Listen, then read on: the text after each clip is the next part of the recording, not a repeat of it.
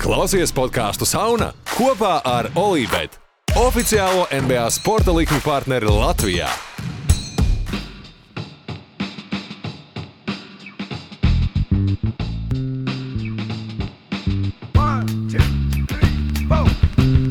Pam, pam, pam, pam, pam, pam. Ah, Dallas Mavericks, mūsu iecienītākā komanda Latvijā. Uh, cilvēki raksta WhatsAppā, the quality, mistiska migla. Nu, tas ir tie specifekti, sorry. Tie ir Ā, tie nu, paga- sniedziņš. Ah, tūlīt. Pagaid.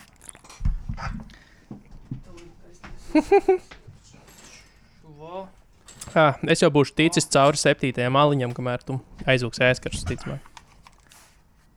Ir labāk. Vo. Vo. Gandrīz kā, gandrīz kā LTV Jā, 7. gan arī green screen fonā. Um, jā, Dallas Jā. Mavericks, esam apakaļ.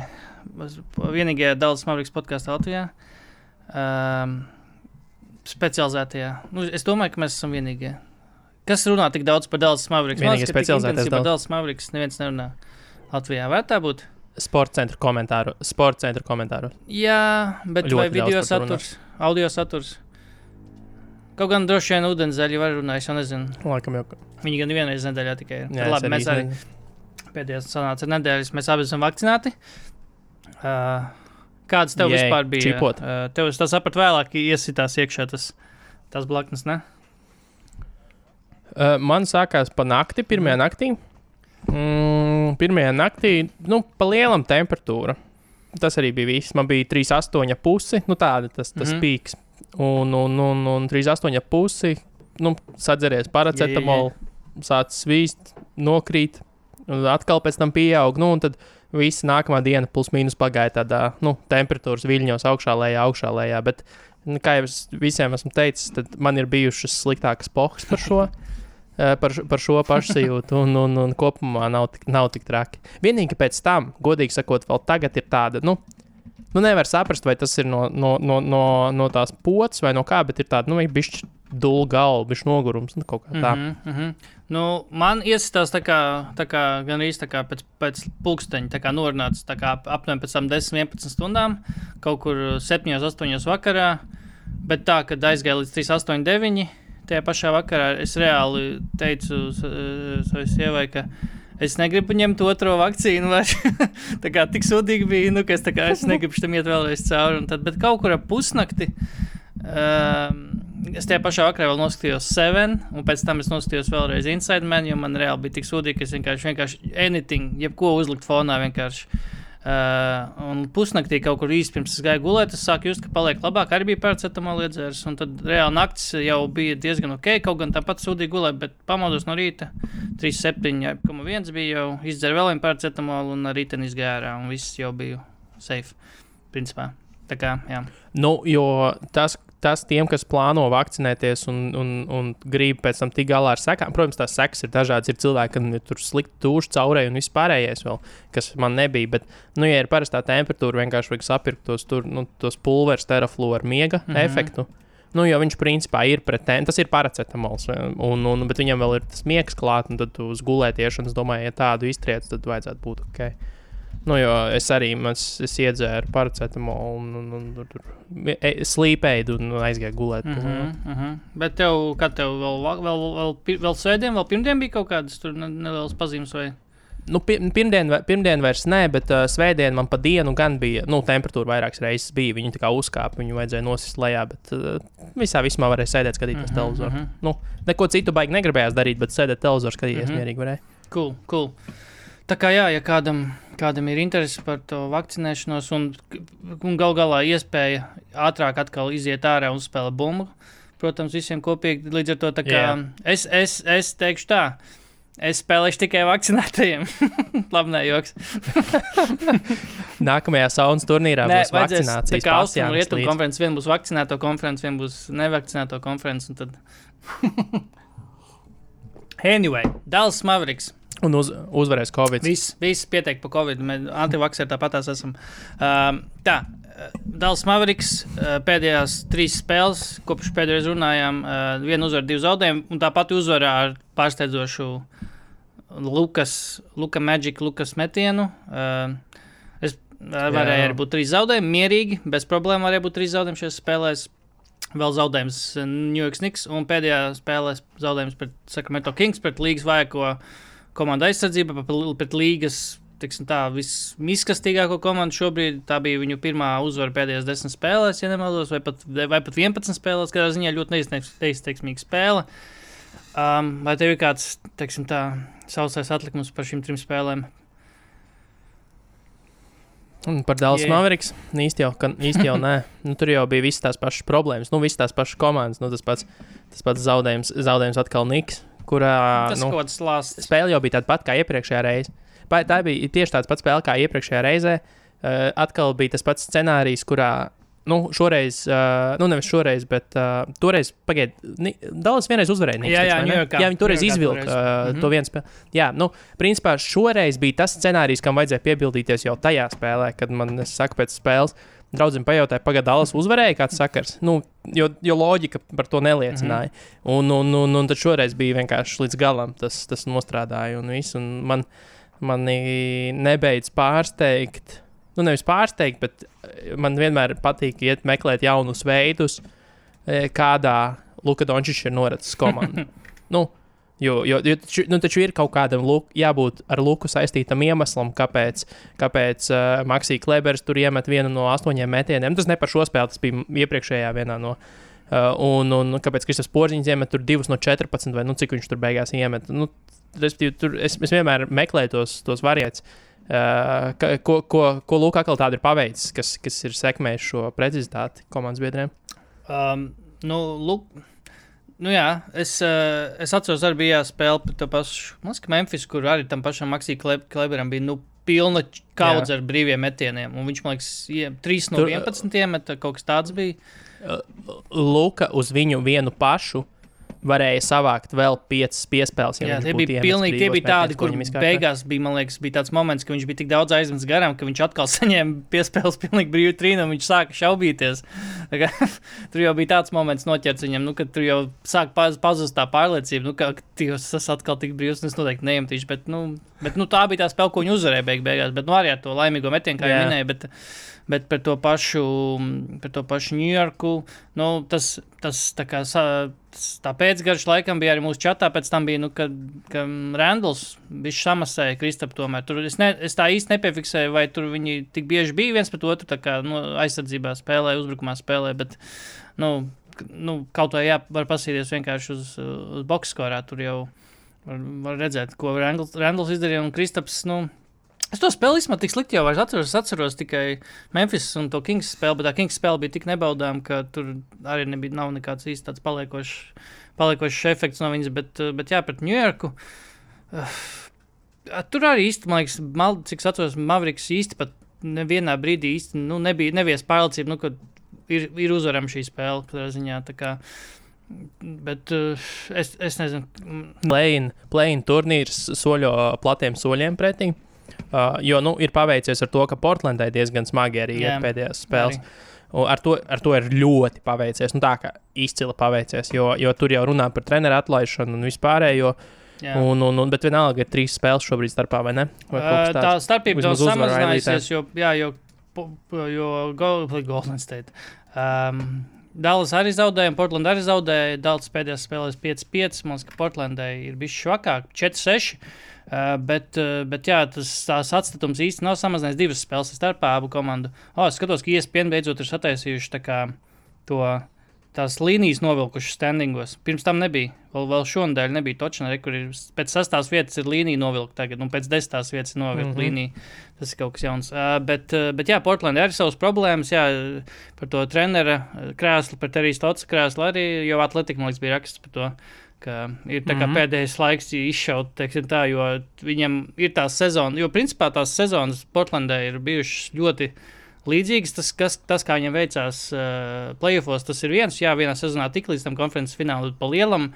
Tas narratīvs visu laiku par to komandu ir, ka underachieveri, overachieveri, jo respektīvi vienmēr ir traumas un vienmēr kaut kā tomēr izlien. Viņiem ir šobrīd, man liekas, garākā playoff sērija vispār līgā, septiņas sezonas pēc kārtas. Uh, un uh, vienīgais, kam vēl ir septiņas, ir Toronto, bet Toronto iespējams šūzo netiks playoffs. Tā kā Blazers ir garākā playoff sērija, bet, bet nu, ko tas izdod, tas īsti neko nu, nav devis viņiem baigi daudz, pat, pat, pat tā sērija. Un, bet jā, par Dālas runājot. Um, Es atkal kaut kā atgriezos, paskatījos to stāstu pēdējās, pēdējās tajās desmit spēlēs. Arī pa lielam atkal atgriezušies vismaz tajās desmit spēlēs.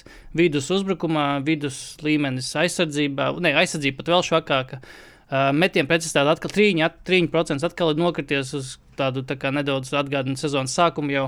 Bet nu, tas ir arī tā paša aiziņa, ko mēs tur runājam. Pilna kaudze metienu maksī. Kristaps jau arī īstenībā pie salīdzinoši brīviem metieniem joprojām tiek vienkārši tagad tāds neliels kritums sanācis. Bet, nu, Nezinu, tur. Nu, reāli, reāli tā spēle jau arī. Nu, es, re, es lasīju viedokli par to, ka spēlē pret Kings viņam ir bijuši daudz metieni pēdējās sekundēs. Nu, jā, bija daži saskaitīti tādus, kas, nu, kur bija bailout metieni saucamie, kas bija jāmet, mm -hmm. bet uh, tikpat daudz arī, nu, nevis pat tikpat daudz, vairāk bija arī tādi, kur vienkārši bija brīvi jā, metam, jāiemetam metieni. Mm -hmm. Jā, jāiemetam, tas labs vārds. Jāiemetam, jāiemetamajam. Jā.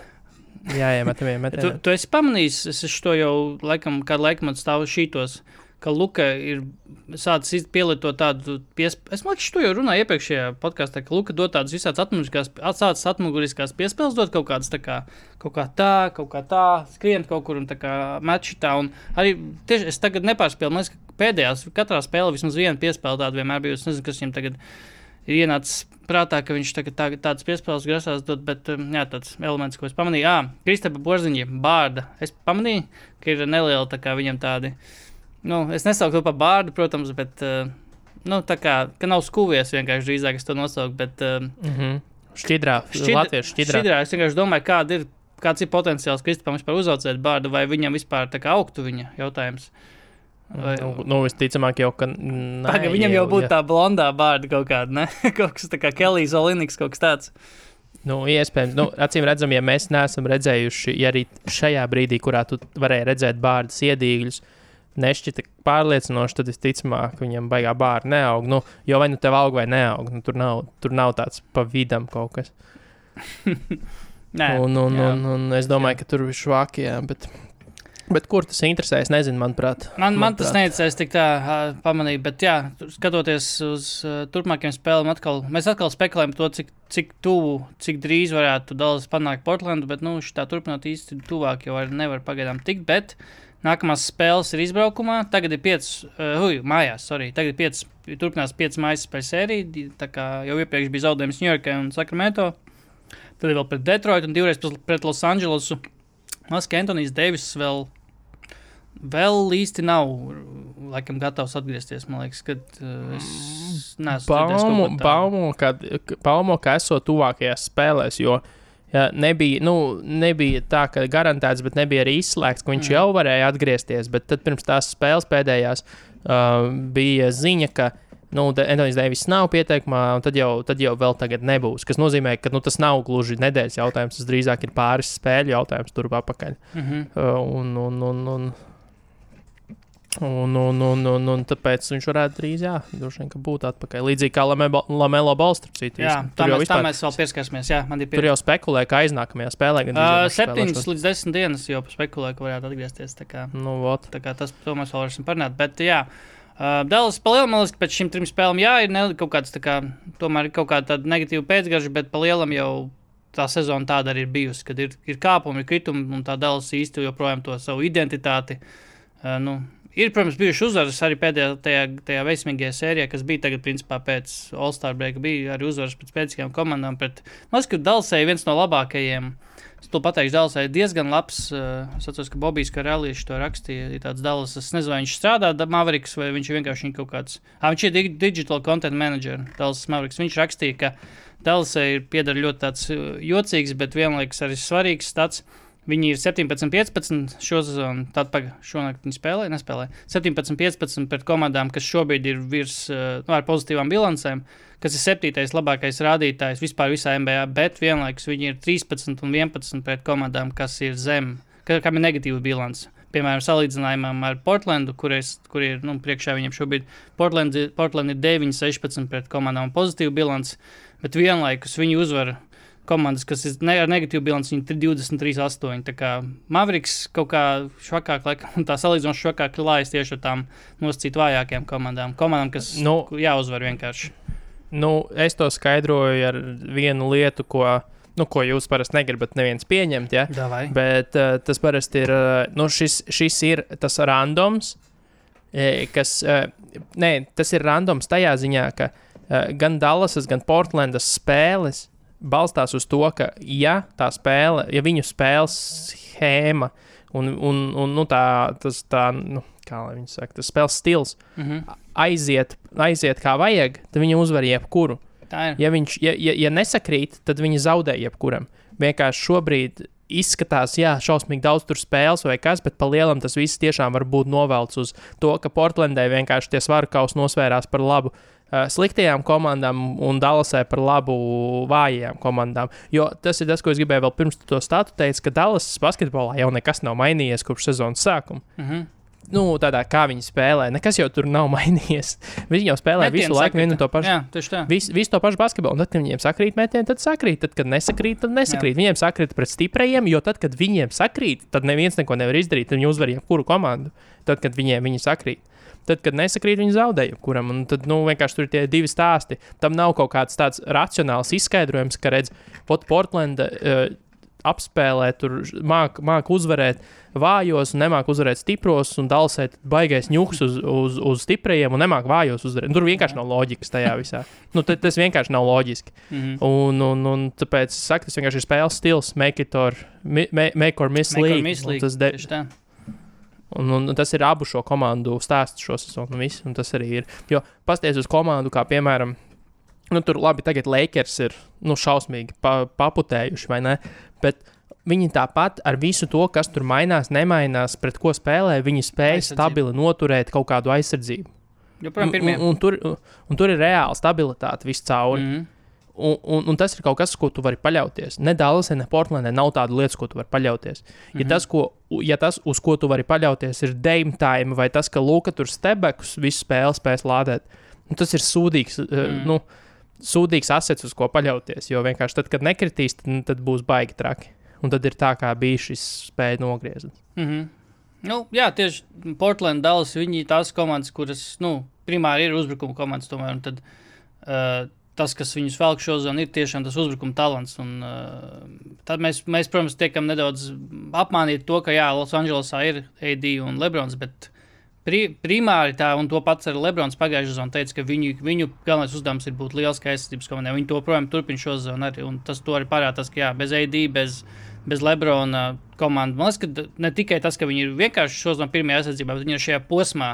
Bez Lebrona un AD ir, ja ne pirmie, tad otrajā vismaz ir aizsardzībā turās un ar visiem ar KCP. Un, man liekas, kad šajā weekendā klausījos, Atletikam bija podkāsts ar tāds nedēļas kopsilkumu, ka tās traumas ir, jā, viens ir AD un Lebrona traumas, bet traumas ir arī bijušas, principā visam sastāvam, liekas, ka tur uh, nav, nav traumas bijušas tikai kaut kādam cilvēkam. Kostasam, Antetokumpo, vai kaut kas tāds, un visiem pārējiem bijušas traumas, un ar to pašu viņi ir vienkārši tas foundations, tai komandai ir aizsardzība, un uz to viņi ir balstās. Tas, tas viss, kas, tas arī notur viņus virs ūdens arī šajā grūtajā laikā bez AD un, uh, bez Lebrona. Tā kā, jā, tā, tas arī bija atšķirīgs kaut kādas nopietnas komandas, kuras ir nu, nopietnās titula pretendents, kurām ir tas, ka tā kā next man up, tas tā mentalitāte, nu, kad viens izkrīt, nu, tad ir nākamais, kas nāk vietā. Dalsē tur izkrīt porziņš vai dieva dēļ luka, un viss tā komanda ir down, viss tur, kad tu Džošu Richardsonu paļausies. Nā, Džošs Rišansons tāda vilšanās ir šausmīga vilšanās. jā. Starp citu, starp citu es, nu, es neko neierakstīju tajā brīdī, domāju, pataupīšu diskusijai, eh, podkāstam.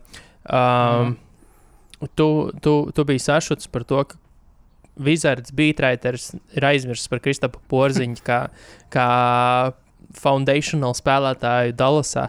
Nu, būsim Ā, godīgi. es- es būsim sa- godīgi Uz- tas, labi, ir, jā, eh, nu. tas raksturo šo sezonu. Nu, tas, tas, tas, tas, ļoti, tas šis fakts ļoti labi raksturo šo sezonu. Jo es, ne, es, ne, es ne, neuzprasīju, kas, kas tas konkrētais Beatraiters bija. Aldrich, mm, David Aldrich.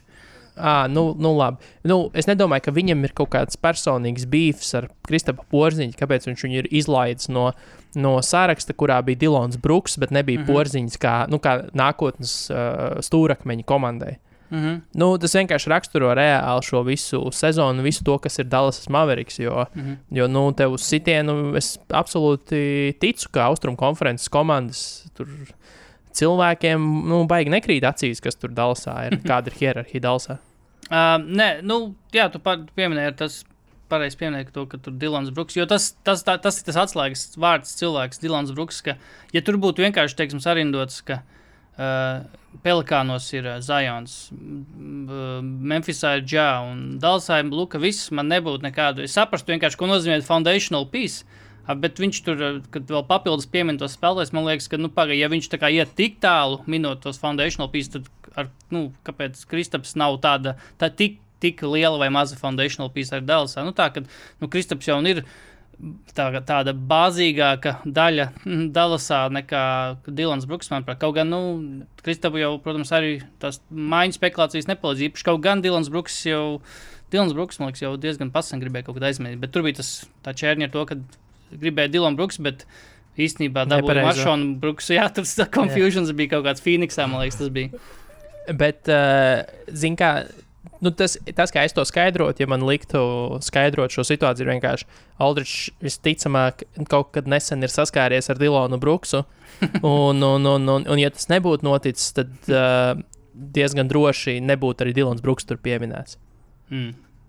Nē, nu, es, es, arī. Es, arī. es to tā domāju, ka nevis, nevis tāpēc, ka viņš ir ļaunprātīgi izlaidis Kristapam Porziņu, bet viņš vienkārši, nu, viņam nezina, Mm. nezin, kāda iemesla dēļ ienāca prātā Dilons Bruks.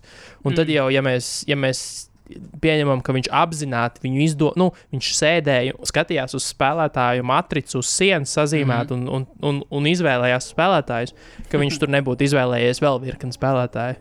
Es domāju, Um, tas bija vienkārši kaut kāds viņa rīsensība, bājas uz kaut ko, es nezinu, ko. Bet pagaidiet, bija viņa runā, es tev dzirdu, bet es pieslēgšu telefonu lādētāju. Jā, es, es, es to arī uztveru tā, ka um, Dallas vienkārši. Tu dzirdi mani, ja?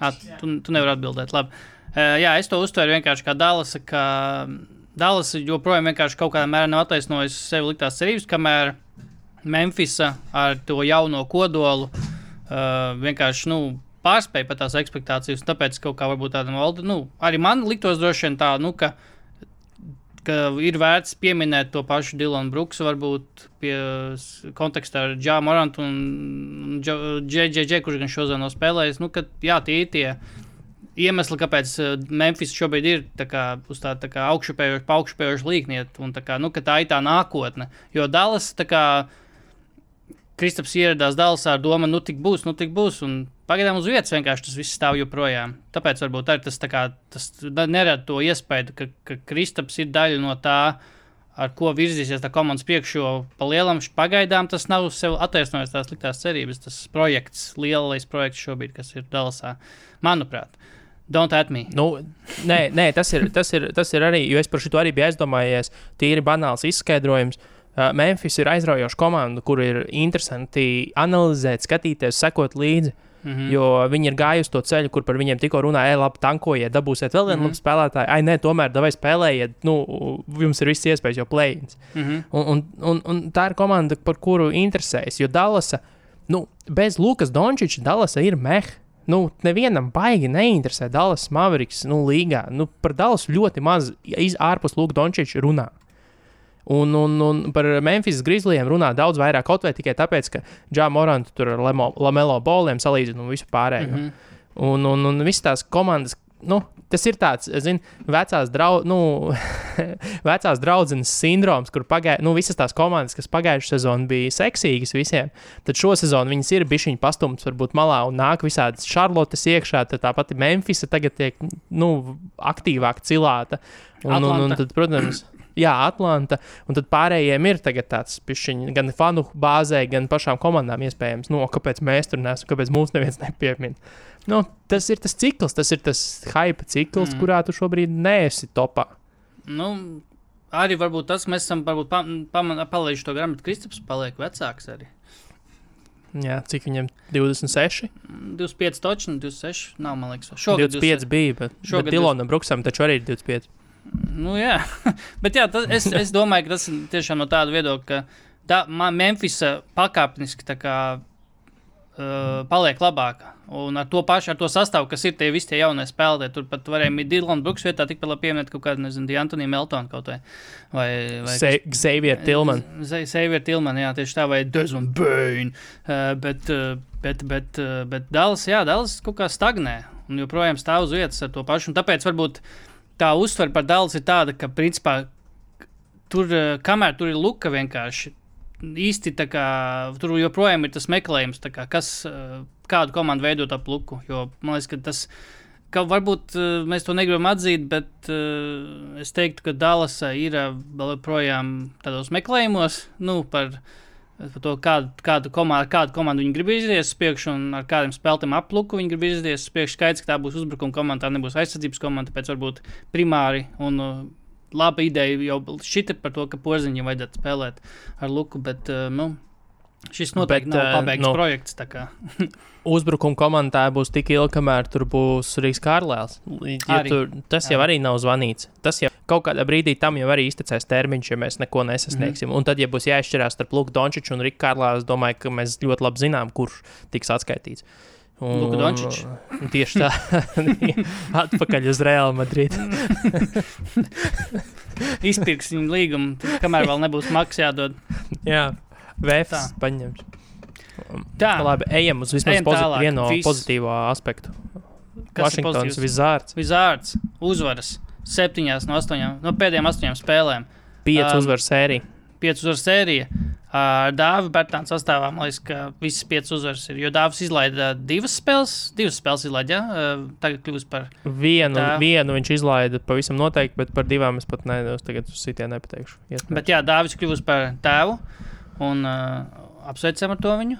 Bet uh, mēs taču bet, zinām, mēs taču zinām, kas notiek, ja tu kļūst par divu bērnu tēvu. Tu kļūsi par Fredu Van Lītu. Tu kļūsi par NBA čempionu. Arī, jā, pareizi. Līgumu jau Dāvis dabūja Fredu Van Lītu līmeņa, tā kā tagad tikai tituls jādabū. Principā. Tieši tā. Tieši tā, bet jā, Dallas, fui, Dallas. Vašingtonā pēdējās astoņās spēlēs man ir, man ir statu priekšā. Vispār ir parādījis, ka viņi, vairs, viņi nav tik drausmīgi komandi vispār aizsardzībā. Viņi vispār pakā, viņi pakāpeniski paliek labāk. Tas, ka mēs neredzam, neredzam tās uzvaras krājumies, man liekas, ka tas skaidrojums arī ar to, ka arī nu, konkurenti paliek bišķi, palika bišķi labāk un sāka spēlēt labāk, bet, labāk, bet Dallas, Fui, Dallas, Washington pēdējās astoņās spēlēs ir. Uh, uzbrukums pat nav bijis viņu tas, viņu tas uh, forte. Uh, viņi 16 uzbrukumā pēdējās astoņās spēlēs, bet aizsardzībā viņi ir bijuši piektie. Un uh, šajā laika posmā Dāvis ir, uh, nu, labi, varbūt ne šajā laika posmā, bet uh, kopš 1. aprīļa es atceros, ka es runāju, ka viņš bija viens no labākajiem trīņu metējiem iepriekšējā epizodē, kad mēs runājām. Viņš šobrīd ir nostiprinājies starp tiem līgas aprīļa labākajiem high volume uh, trīspunktu šūteriem. Viņš tagad ir uh, tā sanāk, certais septītajā vietā pēc precizitātes precīzi 50% no spēles, 4,1 iemests 8,3 mēģinājumos.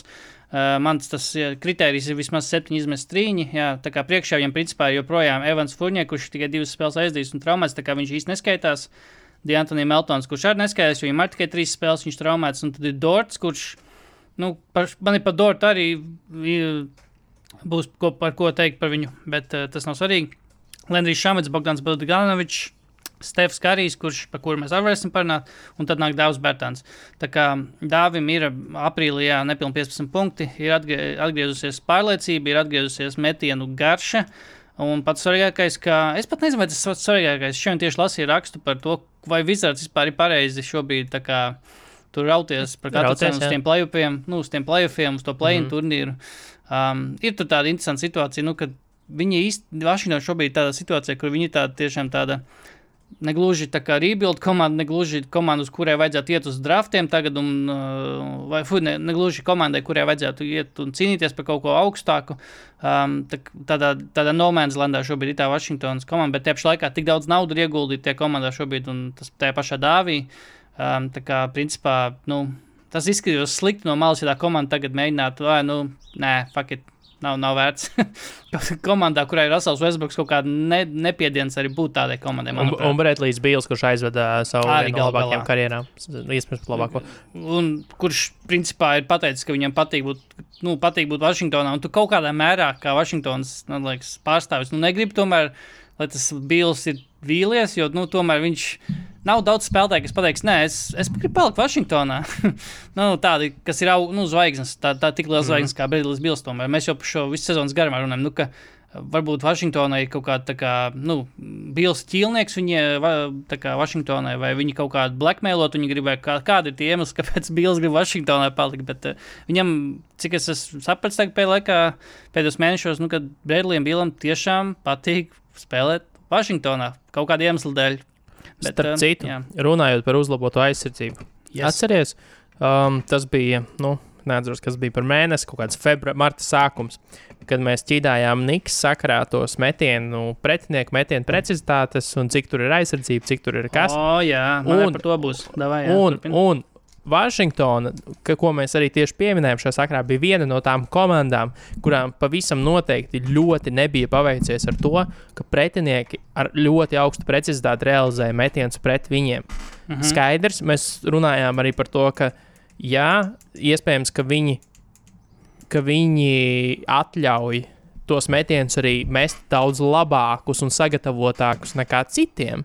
Bet Mhm. tas tā metiena precizitāte, ar kādu pretinieki meta pret viņiem tieši no pustālās distances, nu, tas bija uh, tur līgas rekordi. Nu, ne, ne gluži, bet uh, absolūti pēdējā vietā. Nu, respektīvi, visprecīzāk pret viņiem meta nu, no, no pustālās distances, kas ir kaut kas tāds, ko tu piefiksē, cik ilgi mm -hmm. tas var turpināties. Jo A, vai nu tā būs sliktāka aizsardzība, kā līgas vēsturē, kā, kā, kā mums te Sakramento šobrīd cenšas uh, panākt, mm. -hmm. vai B, tas kaut kad izlīdzināsies un tā komanda nu, nostabilizēsies. Un acīm mm. -hmm. redzam, ir noticis tas otrais variants, nu, manuprāt. Mm. Mm. Uh, par to mēs vēl parunāsim uh, par Nikiem. Tur gan mazāk tā trīspunkta aizsardzība, jo viņiem tā trīspunkta aizsardzība ir pakritusi, bet tas ir kontekstā arī par to, kas ir ar Lakers notiek šodien. Bet jā, par Vašingtonu um, man vēl ir pieminams tas, uh, ka vispār man ir pa- iepaticies vērot, kā spēlē viens no spēlētājiem, ko viņi iegūta trade deadline, Daniels Geffords. Mm Mm -hmm. uh, tas, ok, viena problēma tāda, ka Vašingtonā spēlē jūtie jo, to jocīgo trīs centru rotāciju ar uh, Robinu Lopesu, Aleks, Oleksiju, Lienu Oleksiju. un, un uh, Danielu Geffordu. un Tāpēc Geffords dabū tikai savas 17 minūtes, bet tad, kad viņš ir laukumā, tu viņu, tu viņu pamani.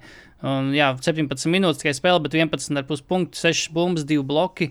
Un, uh, laikam, uh, Bils bija teicis, jā, Bils bija teicis, ka viņam, viņš pirmo reizi spēlēja ar garo spēlētāju, kurš ir tāds, nu, ritīgs loptrets, nu, tā kā, kuram viņš var uzmest, mm. -hmm. uzkarināt. Un, Um, jā, jo viņam līdz šim pieredze bijusi, ka pre- ka pretinieku komandās tāda spēlētāja, tā kā viņam pa, pa, patīkams pārmaiņas arī beidzot. Bet, um, bet jā, šobrīd Vašingtona principā ir uh, vienā līmenī ar, uh, ar, ar, ar, ar, ar, Toronto Raptors, ar Chicago Bulls, kas tagad ir divas uzvaras, gan pārsteidzošā kārtā uzvarēja. jā. Jā, divas uzvaras pēc kārtas ir bez Lavīna. Uh, Vučevičam nācies tagad uzņemties lielāku lomu atkal, bet jā, uh, šobrīd ir uh, pa desmito vietu, nu, ir, ir nopietnas kapiņš. Desmitie jau šobrīd ir Čikāga uh, ar tādu pašu bilanci. 24-3 ir Vašingtona un par vienu zaudējumu vairāk ir Toronto. Un nemaz tik tā, nu labi, ne, Cleveland tur neielidis, sorry, nē. Sorry, Cleveland, nē. Bet jā, šīs trīs komandas visticamāk to play-in zonu izšķiršanu. Un Vašingtonai, man liekas, ir. Uh, Vašingtonai ir. Es gribu teikt, ka bija astotais vieglākais uh, tas uh, grafiks palicis. Un te pašā laikā. Paskatīties. jā, pa, jo man liekas, ka Čikāga- uzkārt visu streamu un paskatīties. Man liekas, ka jā, viņiem bija astotais vieglākais, un viņiem uh, grafiks atlikušais, un te pašā laikā Toronto un Čikāgai abām ir top 10 uh, grūtākie. Tā kā, tā kā principā, jā. Tā Washington tūlīt, kaut kādā mērā jau pateicīgāk. Nokārsies viss apstiprinam. tādēļ, bet, uh, bet es skatos, es skatos. Davai, davai, davai. Pēc man jānopērk tas Vācijas internetam. Tankatonu sauc to lapu, ne? Jā, Es es zinu, ej, tu, ej, tu labāk, tāpēc, ka man nelādēja jau tā, jau es visu es ātri izslēdzu prom, lai, lai neno, nenokārtē visu. Es eju tanka, tankatonu, boom, tankatonu, ok, tā. Strength, MBA, kur ir tas strength of schedule more? Remaining schedule strength, jā. Tā tad, uh, tough, tā tad vis, visgrūtākais ir uh, Houstonai, Mm, tāpēc, ka viņi ir vissliktākā. tāpēc, ka viņi ir visšakākā komanda, jā. Jā. Um, bet vai tā to vērtē, vai neņem vienkārši Nē. Vērā pašu komandu bilances, kas nāk pretī? Uh, nu, Tas, jā, bet saprot, bet, bet nē, saprot, kā veidojas strength of schedule. Kāpēc, piemēram, kāpēc, piemēram uh, jūtai ir nosacīti viegls, nu, relatīvi vieglāks, tāpēc, ka viņiem nav Mhm. jāspēlē pašiem pret sevi, kas ir labākā komanda, nu, komanda ar stiprāko bilanci Jā, līgā. arī. Visiem citiem iet līgā, visiem iet nu, aprēķināja iekšā tas, un ar vājāko komandu ir tieši tas pats. Tev, ir, tev mm. -hmm. pēc definīcijas būs tikai stiprāks schedules, jo tu nespēlē pats pret sevi. Kurš Ah, kur tu esi ok, jā. Kas, vissliktākais? ne, kas, var nosēdināt tavu to Jā, jā, stiprumu? jā, jā. jā, jā skaidrs, sapratu. Uh, Tāda Dallasai ir, jā, kā teicu, jūtai visvājākais schedules, Dallas ir otrajā vietā. Uh, Washington sanāk uh, 24. Vie, grūtāko schedule, tātad 7. 7. vieglākais viņiem ir. Uh, un tad nāk, jā, Čikāga ir ar 7. grūtāko, un uh, kas bija otra komanda? Toronto ar 3. 3. Bet uh. Pacers jau arī tur baigs sāks līdēt patiesībā. Es teiktu, ka viņi arī jāskatās klāt jau. Pacers ir uh, vienu vietiņu, vienu par vienu, vienu pozīciju vieglāks schedules nekā Vašingtonai. Nu, ot, kā viņiem ok. okay. salīdzinoši. Bet nu, tas īpaši ņemot vērā, kāda komanda spēlē. Tas, Tas īpaši, nu, tas neko īsti neizsaka. Tādām, tādām komandām īpaši tas, ko neizsaka. Saku, es teiktu, ka Vašingtonai tas varētu izteikt, jo Vašingtona ir tiešām uzķērusi ritmu. Uh, Westbrookā triple-double beidzot nav tukši.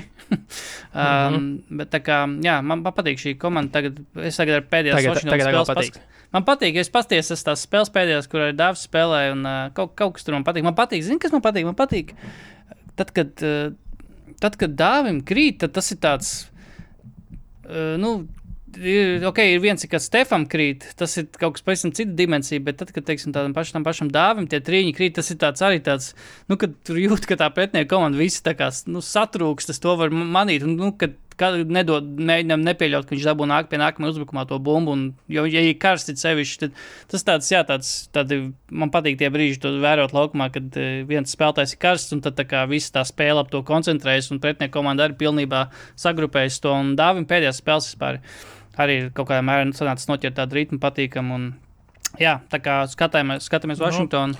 Katrā ziņā, lai, lai jaundzimušiem viss vis, vis čotka dzīvē un jātaisa vēl, tad būs arī tituls. Vai pa bakiem kaut ko vecu? Man liekas, ka Rodijs nav spēlējis kopš mēs pēdējais spēlējām. Jā, es atgriezies tur, viss kārtībā.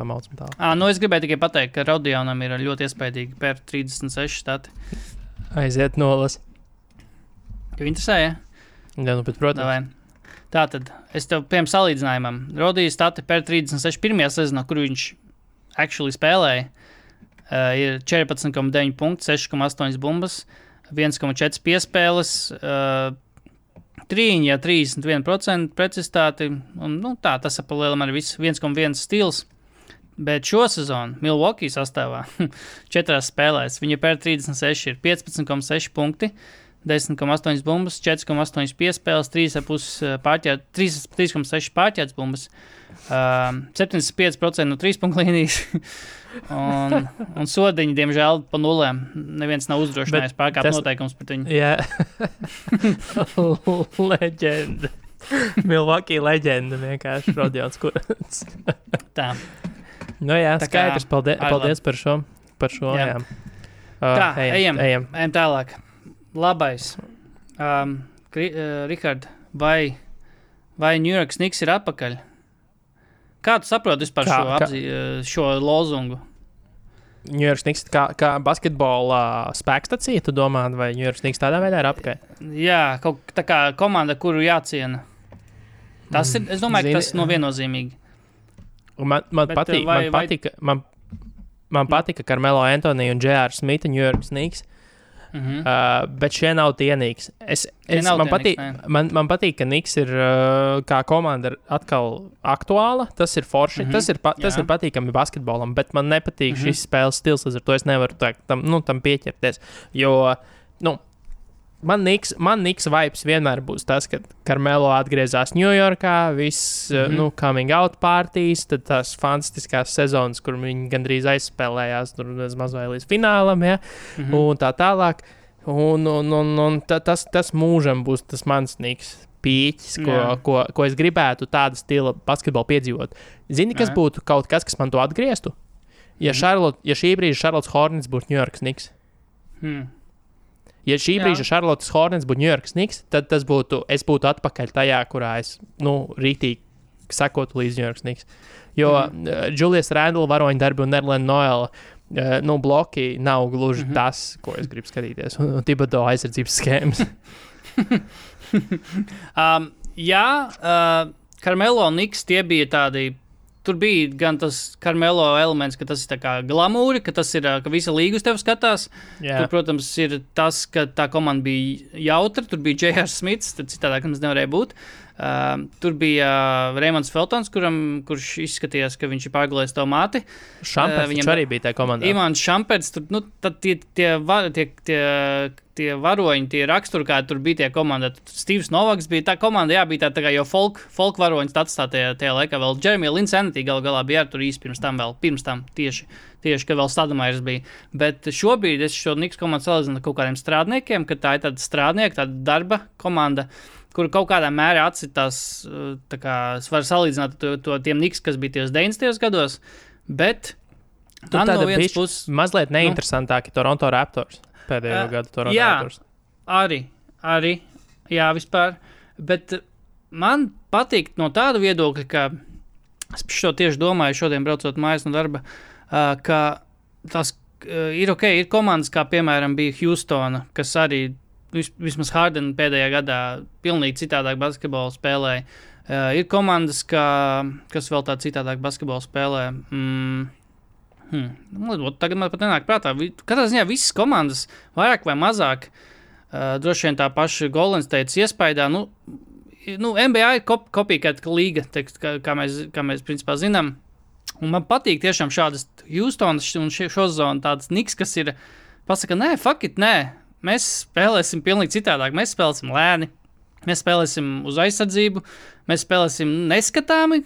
Principā, un mēs skatī, spēlēsim nu, tā, ka tur pēc spēles pretinieku komandai tur zilumu un kas tur ir. Un vispār viņiem besīja pēc tam basketbols kā tāds. uh, un Tibeto, Tibeto sistēma, lai kur viņš ir bijis, kaut kādā mērā vienmēr, vienmēr strādājis tas, kas var kaitēt. Pēc tam ir, protams, ka tur varbūt 34 gadu vecumā visiem būs jābeidz karjeras, visiem, kas šajā sastāvā ir Uh, jo visi būs nospēlējušies. Tur jau Quicklies pēc trim gadiem vairs teiks, ka trade me, jo es vairs nevaru paspēlēt. Bet, bet uh, ta, tas tiešām tas arī sasaucas to, ko mēs runājam par Lakers. Kad ja komandas, komanda, ja tā komanda ir. Uh, Viņai ir kaut kāda identitāte, viņai ir tas bāzes, tas, tas, tā filozofija, kā ir Lakers, kā ir ar šiem niks, kuriem ir vienkārši tā aizsardzība, tad nu, ar to tu vari strādāt un ap to tu vari būvēt. Uzbrukums ir, var, var būt, var nebūt, bet, ja, tu, ja tev ir aizsardzība, tad tu vienmēr būsi spēlēs. Un man, man pat no manām basketbola dienām vienmēr šo, tā kā es vēl basketbolā gāju, tur mm, jaun, pilnīgi jauns vēl biju, man treneris teica, ka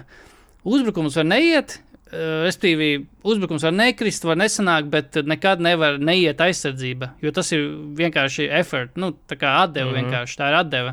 Un, ja tu kā, tev nevar vienkārši tīri fiziski neiet aizsardzībā, ja tu vienkārši nu, nozīmē, ka tu nu, vienkārši necenties. Nē, nē, nu, nē, nu dažreiz eh, es, es, es tam sliecos piekrist, pat ja tur ir varbūt.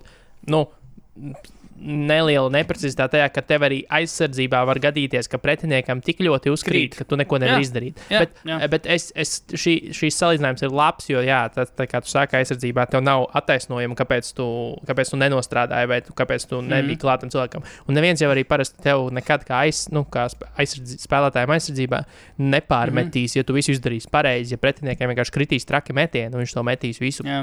nu, kas pēc kārtas. Neviens jau tev nekad nepārmetīs to, bet pārmetīs tad, kad tu tur vazājies un, un nevar arī otrā Jā. galā neko izdarīt. Um, Runājot par Niks, par Niks aizsardzību un par to, ka mēs visu sezonu mēģinām saprast, kā viņiem izdodas uh, saglabāt to zemo procentu pretiniekiem no trīs punktu līnijas brīviem trīņiem. Šis nav precīzi par to, bet es uh, dzirdē, aizņemos statu no, no ESPN, ka te ir arī zīmīgi, zīmīgs laiks, kad pirms Dereka Roza iegūšanas, kas notika 8. februārī, Niks bija sastāvā aizsardzība, un viņi pretinieki meta 32% no trīņa, kas bija jau tobrīd jau šita tā kā procents, kas kāps, jo nevienai citai komandai tobrīd nebija pat 33%. Tā kā, mm -hmm. nu, pretinieki, pretinieki precizēti no 3 līnijas. Bet vienlaikus viņiem bija, viņi ļāva, viņu, viņi ļāva pretiniekiem, laikam, tas tā laikam nosaucams ir, ka pret Niks meta astotos vieglākos metienus, tu saproti, ja? Jā, jā. Nu, pieļāva labi, labi, labi, labi metienus. Viņi ļāva izmest labi metieni. bija, un tie paši laikā, jā, ar zemu procentu meta. Bet kopš Dereka Rausa ir Dereks Rausa komanda, es nesaku, ka Dereks Rausa šeit ir tas iemesls, bet vienkārši tas tāds zīmīgs, uh, zīmīgs nogrieznis. Uh, kopš Dereka Rausa iegūšanas tātad tas ir uh, pēc 8. februāra Niks met. Uh, Pret Niks met trīņus komandas ar 35% precizitāti, kas ir jau tagad septītais rādītājs. Tie nav brīvvietiņi, vienkārši trīņi. Bet vienlaikus viņi ir trešajā aizsardzībā un, un viņiem, viņu pretinieki met trešos grūtākos metienus jau šobrīd. Tā kā tā aizsardzība ir tas, kas joprojām turās, principā, bet tas jau ir bijis nosvērts uz citiem, tā kā varbūt uh, citos elementos to var redzēt. Nē, ir, nē, nu Respektīvi, šī- šobrīd tas jau ir loģiskāk. Šobrīd jau tu redz, ka tas ir loģiskāk, jo tie metieni ir grūti un Niks aizsardzība ir nu, laba joprojām. Tā kā Nu, nu, šobrīd beidzot- tas ir loģiskāk. Šis ir, ne, nu, tas ir loģiskāk, un tas ir, tas ir jau kontrolējams faktors. Jā, Tāpēc, ka jā. es saku, var tās teorijas runāt par to, ka jā, viņi ļauj, pieļauj daudz brīvos metienus, bet tos mm. Metienus jau droši vien viņi izdara tā, ka viņi pieļauj, ka met sūdīgi metēji. Uh, Jā, Tā- tas- tas ir- tas- saprast, tā tas ir. nav, tas ir logical fallacy. Tā nenotiek. nu, respektīvi, Robins Lopes, lai arī cik viņš ir brīvs, viņš nesāks mest trīņus. Nu, mm. -hmm. Viņš viņus, nu, labi, Robins Lopes varbūt arī metīs. Viņš pēdējā laikā turpat ir mēģinājis mest. Bet, eh, nu, tur tā kā Jānis, nu, labi, Jānis arī ir tāds eh, izlēcējs, jo Jānis, ja tu atstās brīvu, viņš uzmetīs, bet nu, viņu čista var atstāt brīvu.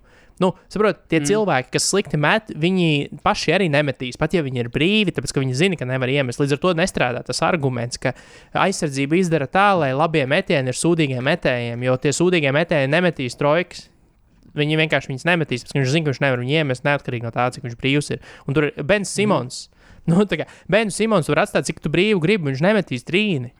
nu, un, un līdz ar to nu, tas tā, tāpēc nestrādā tas faktors. Un to ir cilvēki arī nevis tikai nu, tādā vienkāršotā veidā, kā es to tagad pastāstu, bet mm. ir arī nu, izpētījuši un pierādījuši, ka tas ir, no, nu, tas ir viens no lielākajiem mītiem, ka aizsardzības spēja izkārtot metienus sliktiem metējiem. Mm. Un tā ir laba Jā. aizsardzība. Jo mm. tie Mhm. sliktie metēji vienkārši neizdarīs tos metienus, jo viņi zina, ka viņi ir slikti metēji. Mm. Um, vēl, vi- vēl pabeidzot to garo penteru par viņu statiem, ka, jā, ka viņiem pretinieki met pišķi labāk tagad trīņus pret viņiem, bet vienlaikus Niks ir uh, šobrīd otrajā vietā, interesanti, aiz Dallasas. Tā kā vis, ar, pieļaujot otro viszemāko procentu no divu punktu zonas šobrīd. Tā kā arī tur viņi varbūt tagad no, koncentrējušies vairāk uz divu punktu zonu, bet nu, tur nē, nē. Katrā ziņā tas, viens ir, viens ir stabils šeit visā. Niks ir aizsardzības. Viņiem ir Jā, aizsardzība, un ap to var būvēt, un ap to arī tiek būvēta visa tā komandas uh, identitāte.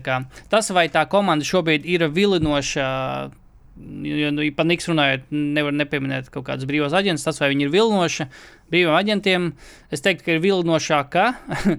nav gluži vairs tā, kā Durants bija teicis, ka Ni- nu, Niks vairs nav cool, tāpēc viņš aizgāja uz Brooklynu. Es Mhm. neteiktu, ka Niks vairs nav cool, bet, uh, ja tā kultūra tur saglabājas, tad es, man liekas, tur arī nedaudz tādas kaut kādas klasiskās superzvaigznes varbūt nu, netik viennozīmīgi gribētu varbūt arī doties tur, jo nu, mazums, nu, Tibeto tur prasīs no tevis to, ko tu nevari dot īsti. Tā Nu, arī.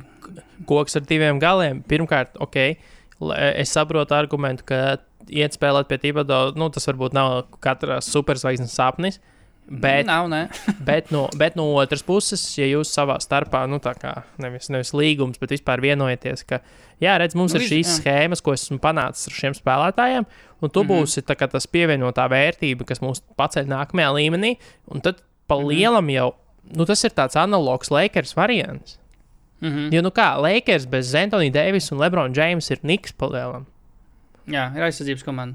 Jā. Un, un, ja tu pieliec tur tās superzvaigznes, kuras pirmkārt, ne, bet saprot, tur jābūt superzvaigznei, kas, kurai rūp aizsardzība. Nu, Lebrons Džeims tāds ir. Lebrons Džeims nekad nu, neslakos. Viņš nekad neļaus savai komandai. Nu, ok, Clevelands Cavaliers. Tur vienkārši bija tik, tas sastāvs bija tāds, kāds viņš bija. Viņam bija ļoti stiprs uzbrukums. Bet būtībā viņš, nu, viņ, viņu, ja viņš redz, ka tā var uzvarēt, tad viņš ir gatavs tā uzvarēt. Par, par mm. Kevinu Durantu, jā, vot es nezinu. Par, e, par Bradley Bīlu, godīgi sakot, nu, pieņemot, ka viņš vispār aiziet citur. Uh, es arī nezinu, vai viņš varētu būt tas spēlētājs, kurš patiesībā, tad, kad ir, nu, when it matters, ka viņš mm Mhm. -hmm. tiešām var paņemt to un, un, un, un, un būt tas grindotājs un, un, un, un iepirkties tajā sistēmā, ka klausies, mēs tagad nevaram ielaist tos punktus. Jo ar Bredlī mm -hmm. Bīlu vienkārši viņam šobrīd visu laiku bijusi tā atlaide, ka viņš spēlē sliktā komandā. Pēc mm Mhm. -hmm. būtības viņam neviens nepārmet to atdevi. Nu, uzbrukumā mm -hmm. viņam atdeve ir laba, bet aizsardzībā neviens tā nu, īsti nevar novērtēt viņu. Un iespējams, Jā. ka viņš tādā komandā galīgi nedara. Bet, ja tev ir Lebrona, Džeims līmenis superzvaigznes, tu ieliec tajā komandā un viss, un tev ir nu, izcila komanda. Nu, Luka Dončičs, piemēram, tur noderētu. Jo viņu tajā komandā, viņu aizsardzībā noslēpt var. Nu, nosacīt, mm -hmm. viņš nemaz nav tik slikts aizsargs kā aizsargs. Un, un, un, un, un za to, ko viņi iegūst uzbrukumā ar viņu. Nu, es, tur, tur ir, principā, tur ir, tur ir uh, laita versija Nike, uh, Lakeriem, manuprāt. Mm -hmm. Nu jā, arī tagad arī gal galā bija spēle. Ar labākiem metējiem, starp citu, piedāvājumiem. Tur viss reģija Buloks un tā tālāk, ko vismaz arī var iemest. Buloks, kas tur Aleks Burks vēl spēlē Nikos. Jā.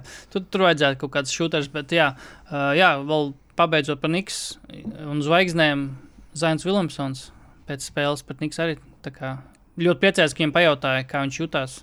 Spēlēt pret Niks, spēlēt uh, Madison Square Garden. Viņš tur pilnīgi tur ķiķināja, pilnīgi kā, Dievs, paldies, ka, paldies, ka pajautāja. Es gaidīju šo jautājumu. Man ļoti patīk šeit būt. Tur jau, jau ir nolasīts tas jau kā, nu, viss Zajons brauc uz New York. viss notiks. Um, Aizmirsties Zajons. Jā, nu, jā, bet uh, tas jā. man nepārsteigts. Jā, tas ir pazudušais dēls Zajons, kurš, kuram vajadzēja no. būt Ņujorkā jau defaultā, jau draftā pēc drafta, taču gal galā vajadzēja būt. Tā kā, tā. Bet jā, bet jā, Ņujorka ir interesanta. Pat ja, pat ja tās spēles nav tik ļoti skatāmas, bet kādā ziņā uzvaras krājas un uh, playoffs mēs viņus redzēsim. Kas atkal, es jau šo biju sezonas gaidā teicis, ka cik ironiski, ka sezona bez faniem, kaut gan fani jau arī Madison Square Garden atgriežas, atgriežas, ir jau tur 2-3 tūkstoši jau var nākt. Un, jā, bet tas, protams, nav tas pats, kas pilnā arēnā ar, ar zvaigznēm visām. Bet, jā, Niks tik tiek plēfos sakarīgi komandu un nav fani, kas tur arēnās ir. Bet tik un tā hype ir Ņujorkā jau tagad liels. Uh, Twitterī vismaz es to noteikti redzu, ka tur visi Niks Daihardi ir starā par šo komandu. Arī it sevišķi arī pēc uzvaras pār Dallas un KP, ak, Dievs, cik tur priecīgi visi bija. Un, tur iet gulēt mierīgi, zinot, ka ir uzvarējuši KP trade un viss kaut kas tur. tur jā, kroči, jā. Anyway, varam iet tālāk. Te, vai tev ir kaut kas labs? Vēl man vēl ir liekas, tas, kas tev droši vien labs, ka Lamelo, kā jau mēs minējām, yeah. ir atļauts viņam piedalīties kā, laikam, brīv, individuālās treniņos. Nu, ārsts pateica, roka ir sadzījusi, tālāk dari, Jā. ko tu gribi palielam. Jā. Šobrīd ir tas brīdis, kurā tev pasaka, viss rokas sadzījusi, ķipsis nost.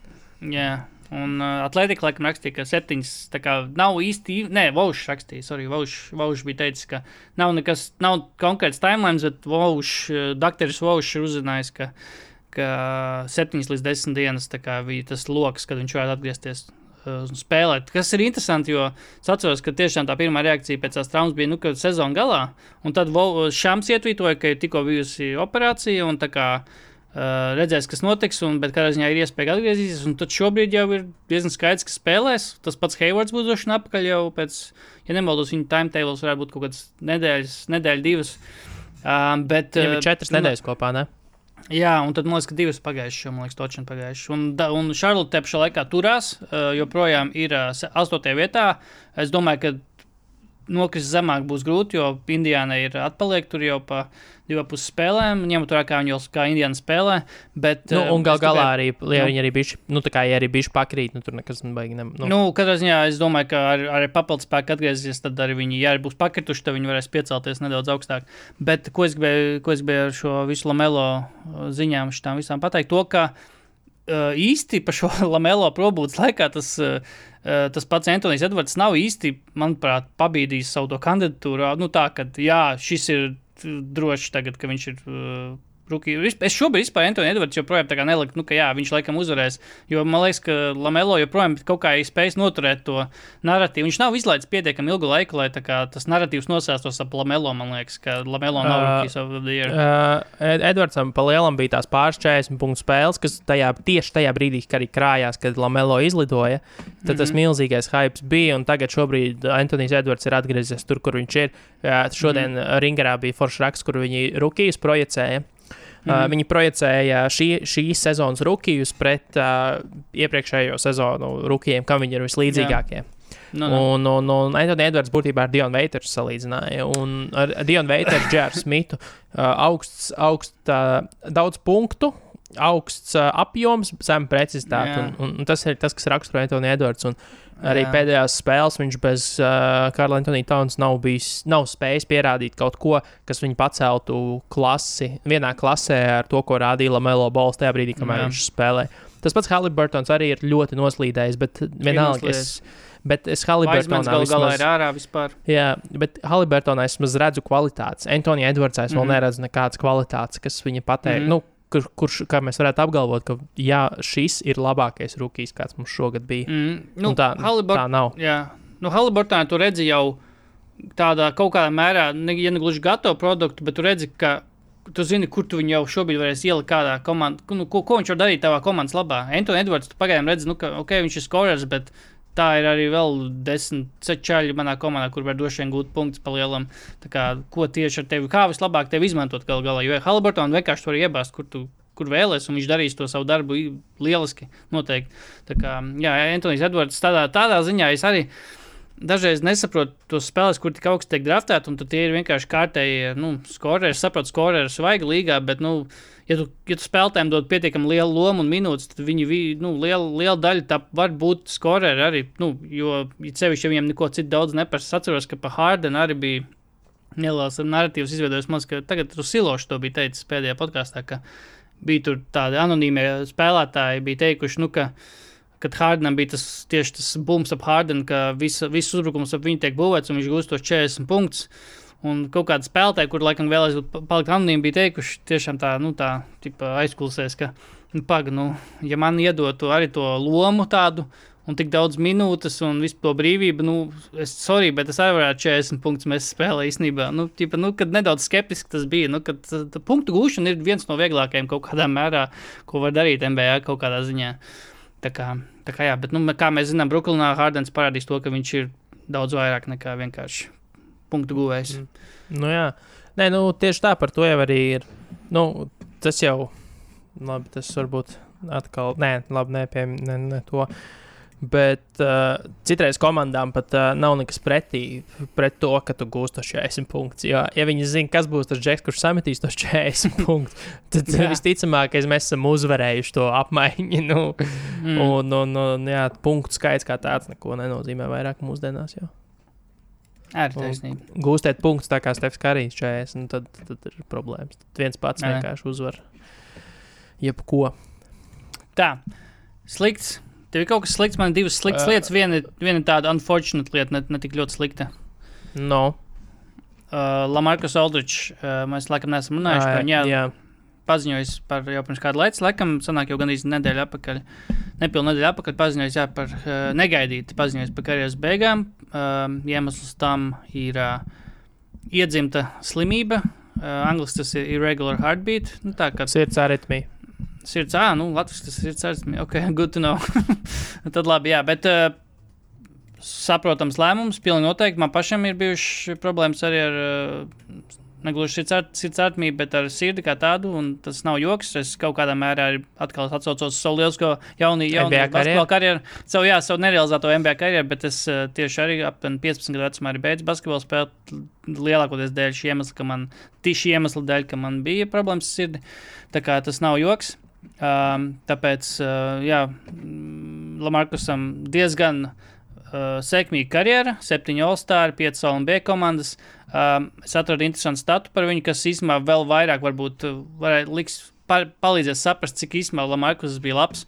Um, Tātad kopš 2010. un 11. gada sezonas, kad viņš pirmo reizi tika iekļauts LNB komandā, um, par, uh, ieskaidrot to sezonu, par Lamarcus Aldridžu vairāk Olimpijas komandās ir bijuši tikai seši spēlētāji šajā desmit gadu posmā. Vai tur nosaukt šos sešus spēlētājus, kuri ir bijuši kopš pēdējo desmit gadu laikā vairāk Olimpijas komandās nekā Lamarcus Aldridžs? Aldridžs bijis piecās tātad. Lebrons Džeims. Jā, desmit reizes, visas desmit gadus Lebrons. Jā, kas vēl? Viss desmit gadus viņš ir bijis. Tā, pagaidiet, Jā. seši spēlētāji bija. Jā, Oh, tur mums jā, pats tagad jāmeklē. Tā, pagaidiet, man vajag tagad sakot. nu, daži ir don't overthink it, daži ir tādi don't overthink it. Pagaidiet, ko, Kobe Bryants. Viņi, viņi visi ir oh, don't overthink it. Nē, Kobe nav. Kobe nav. Kobe Ā, ir. Uh, ne- ne trīs tik tikai. Tur, tur beidzās, jā, tur kā. Mm, beidzās viņa. Uh, Karmelo Antonijs. Nav. Karmela Antonijam ir tikai. Karmela Antonijam vispār Olimpija komandas. Viņam ir tikai divas bijušas šajā desmit Pagaidiet, desmit gadu laikā tur vajadzētu būt Timam Dunkanam. Tims Dunkans, uh, Timijs. Seši nesenāts. Tim Duncan, uh, divas. Kevins Durants. Timam Dunkam divas. Kevins, Kevins Durants. Durants, jā. Uh, Kevin Durantam astoņas, jā. Tā, pagaidiet, cik tur vēl sešas sanāk, nesanāk sešas. Te, Stefan Karijam Vēl čet- nesanāk sešas, man liekas. Ir. Sanāk? Ir tieši sešas. Sanāk? Tieši sešas. Jā? Tieši sešas. Ai, Jā. tā, tev vēl trīs kas- čaļi jānosauc. vēl trīs čaļi, kā šiet. Kā vai Lenardam vēl nesanāk. Tur nebija. Kā vai Lenardam nesanāk? Kā vai Lenards. Viņš vēl vispār Russell- tika Ā, tajos. Rasels Vēsbruks taču noteikti. Jā, deviņas. Jē, Rasels. Vēsbruks. Visi šitie, kas ir obscure. Uh, Kris Pols. Yes, septiņas. Un vēl viens. Arī diezgan obvious. Nu, tāds Nu, Varbūt jā, nu, visi, ne, nu, nu, viņi visi ir apvies, bet jautājums ir, kuru no visiem tu izvēlies tajā brīdī. Uh, tā, pagaid. pagaidi. Pats šis Tā. kavai. Es nevaru atrast. Ah, no Kawhi. Antonijas Deivis nav? Ne? Nē, Antonijs Deivis. nesanāk arī? Nav, nesanāk. Kavai, Tur- atradu. Kavai ir uh, Kur viņš Četrus. austrumos, tas pēdējais ir vai rietumos? pēdējais šobrīd ir austrumos. Jā. Šobrīd Pirms Hārdens. tam ir rietumos. James Hardens, jā. Uh, septiņas, jā. Bet piecas tāpat kā Markusam ir Polam Džordžam, Blakam Griffinam un Dēmam. Tā kā, Jā. jā. Kā Lamarkus tādā labā kompānijā un uh, tiešām tā karjera viņam ir bijusi gana spoža. Mēs runājam WhatsAppā par, uh, jā, par to, vai viņš ir uh, slavas zāles cienīgs. Es teiktu, ka ir, protams, ne, ne tas pirmā, pirmā balsojuma, tā kā first ballot, laikam tas ir latviešu, nezinu. Bet uh, es teiktu, Pirmā, ka pirmā baleta. pirmā baleta. Pirmās, pirmās bal, jā, pirmā baleta, bet es teiktu, ka viņš noteikti viņam vajadzētu tikt. Uh, jā, skaidrs, ka nav čempionu titula, nav arī, pat, nav arī finālu. Ir viens aust, uh, rietumu konferences pusfināls. Man liekas, ka fi, finālā viņš nebija. Tad, tad jau vairs Portlandā. Ah, nē, viņš bija ar Spurs uh, rietumu konferences finālā. Tajā gadā, kad Kawai, uh, kad Zaza notraumēja Kawai. Tā kā, kā būtu, ja būtu tikpat labi tajā gadā, tajā 17. gadā. Tā kā, mm, nu, es teiktu, ka noteikti, es, noteikti, es domāju, ka Portlandā viņa numuru vajadzētu arī uh, uzkarināt uh, pie griestiem. Tas arī viens ir, bet, uh, bet jā, karjera gan spoži. Es domāju, ka uh, ar Brooklynu sazin kā būtu bijis, jo man, manuprāt, tajās spēlēs, kur, kur viņš spēlē, viņš, nu, uh, bija pietiekami pietiekam noderīgs uh, Brooklynas komandai. katrā ziņā. Es, es īsti, tas, protams, viens iemesls, kāpēc viņš bija noderīgs, bija tas, ka tur varbūt daudzi to, to Nebija izlaiž cits. Tur, tur bija tur, jebkurš tā. spēlētājs būtu noderējis. Jā, Jā, mēs jau runājam, tā. kurus arī būtu noderē- noderējis. Tas, tas, tas arī, jā, bet uh, es teiktu, ka es nesaku, protams, ka Nets šodien iegūs titulu. Tas ir arī vēl uh, ja zem jautājuma zīmes, ja tur vispār beigu beigās sanāks visi kopā un spēlēs beidzot. Bet, um, bet jā, katrā ziņā par Aldridžu vienmēr bijis tāds iespējas, ka Aldridžs ir tāds, uh, nu, tāds um, good guy. Ne, nav vispār nekas par viņu dzirdēts, ka viņš tur būtu kaut kāds izlaicējis vai kaut kāds sūdzības vārījis, būtu kādreiz karjerā. Ziņā man kā par viņu, ja ir kaut kāds iespējas par viņu, tad viņš tāds tā kā vienmēr licies tāds, pozit, tāds pozitīvs, tāds uh, baigi īpaši, par neko nekad nav čīkstējis. Ok, viņam varbūt tā Portlandas karjera beigās beidzās tur tā nedaudz, laikam, uh, strīdīgi, ne strīdīgi, bet tā, ka, nu, tur ne, nedaudz sastrīdēties nācās ar visu to, bet, uh, bet kopumā, kopumā, jā, Man Aldridge tāds patiesībā atminoties Oldriču, bija uh, iestājies, nezinu, kāpēc kaut kāds uh, melnais plankums uz to, ka viņš bija tajās divās 60 uzvaru Spurs komandās. Jā, es, kur, jā, arī. Jā, ma- man, ma- man, man bija- bija... Es vispār nezināju to. Jo, jo, pieredze bija, jo, jā. jo man bija sajūta, ka viņš tieši pēc tam parādījās Spurs. Un, un, un, Mhm. un tagad patiesībā viņš bija, viņš bija tajās komandās, abās, kur viņi tad uzrāvās uz OKC, un pēc tam uh, pret Golden State, kā vai Zazpačulī uh, palica apakšā. Nu, Un- un ka viņš jau bija tajās komandās. sezonu, Jā, Jā, viņš jau bija tajās komandās. Viņš pat ar Timu Dunkanu kopā uzspēlēja vienā komandā. jā spēles. arī. Un, un, sanāk, un, un, Jā, jā, sanāk, jā, tā, viņi vienu sezonu uzspēlēja ar Dunkanu kopā. Tas man mm -hmm. Mhm. bija palicis nu, vispār ārpus ra ra ra radara. Jo, ja man pajautāja, kad viņš pievienojās Spurs, nu tur pirms trīs gadiem. Mm. jā, nē, jā, man, man, man nav vispār nekas. Ja ir spēlētāji, pa kuriem man ir tāds. Ai, nu, ok, beidz karjeru. Nu, jā, nu, viņš tāpat bija, nezinu, drāņķis. nu, ap, nu, aptuveni. Aldrichs man nekad nav vispār nekas tāds par viņu sakāms. Varbūt tas tāpēc, ka es vienkārši par viņu tik maz zinu. Varbūt tas ir par kaut ko liecina par viņu. Nu, ka viņš vienkārši nav tāds tiešām bijis nekad tāds izlaicējis, nav tāds, kurš par sevi tur līdz runāt uh, ārpus laukuma par kaut kādām tādām lietām, par kurām nevienam nevajadzētu lepoties, ka par viņu runā. Bet, uh, jā, Aldrichs, kad es viņai tāds pozitīvs tēls vienmēr licies. Ir.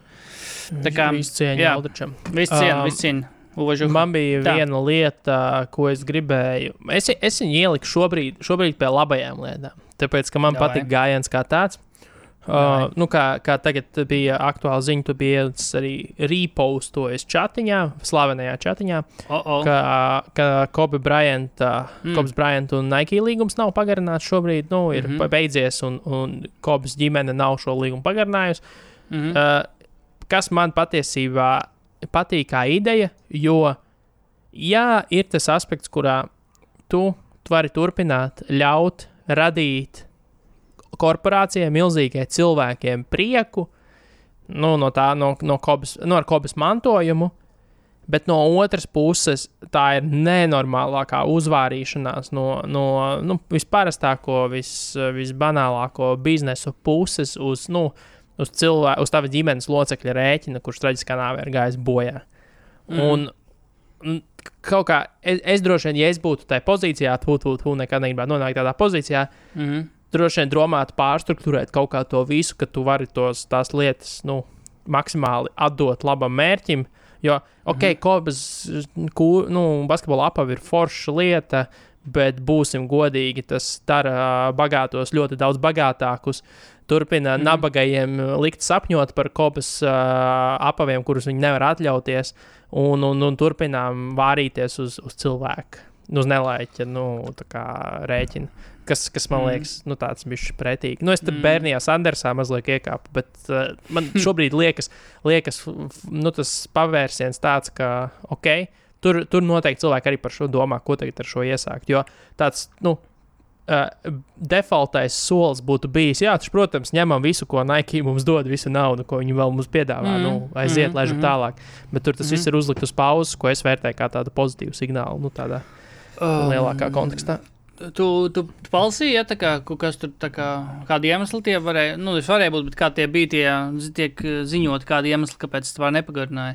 Uh, pirm, laikam, pirmkārt tas, ka uh, Nike, vismaz tā Vanessa, esot laikam, vismaz, nu, kā ziņo, es nezinu, cik, cik simtprocentīgi patiesi vai nepatiesi tas ir, bet ziņo, ka Vanessa esot gribējis tādu tā kā lifetime dealu, kaut ko līdzīgu, kas ir Jordanam un kaut kam vēl lifetime deals, neatceros, Iversonam. Lebronam. Lebronam. Lebro, ah, Lebronam, sorry, jā, Lebronam.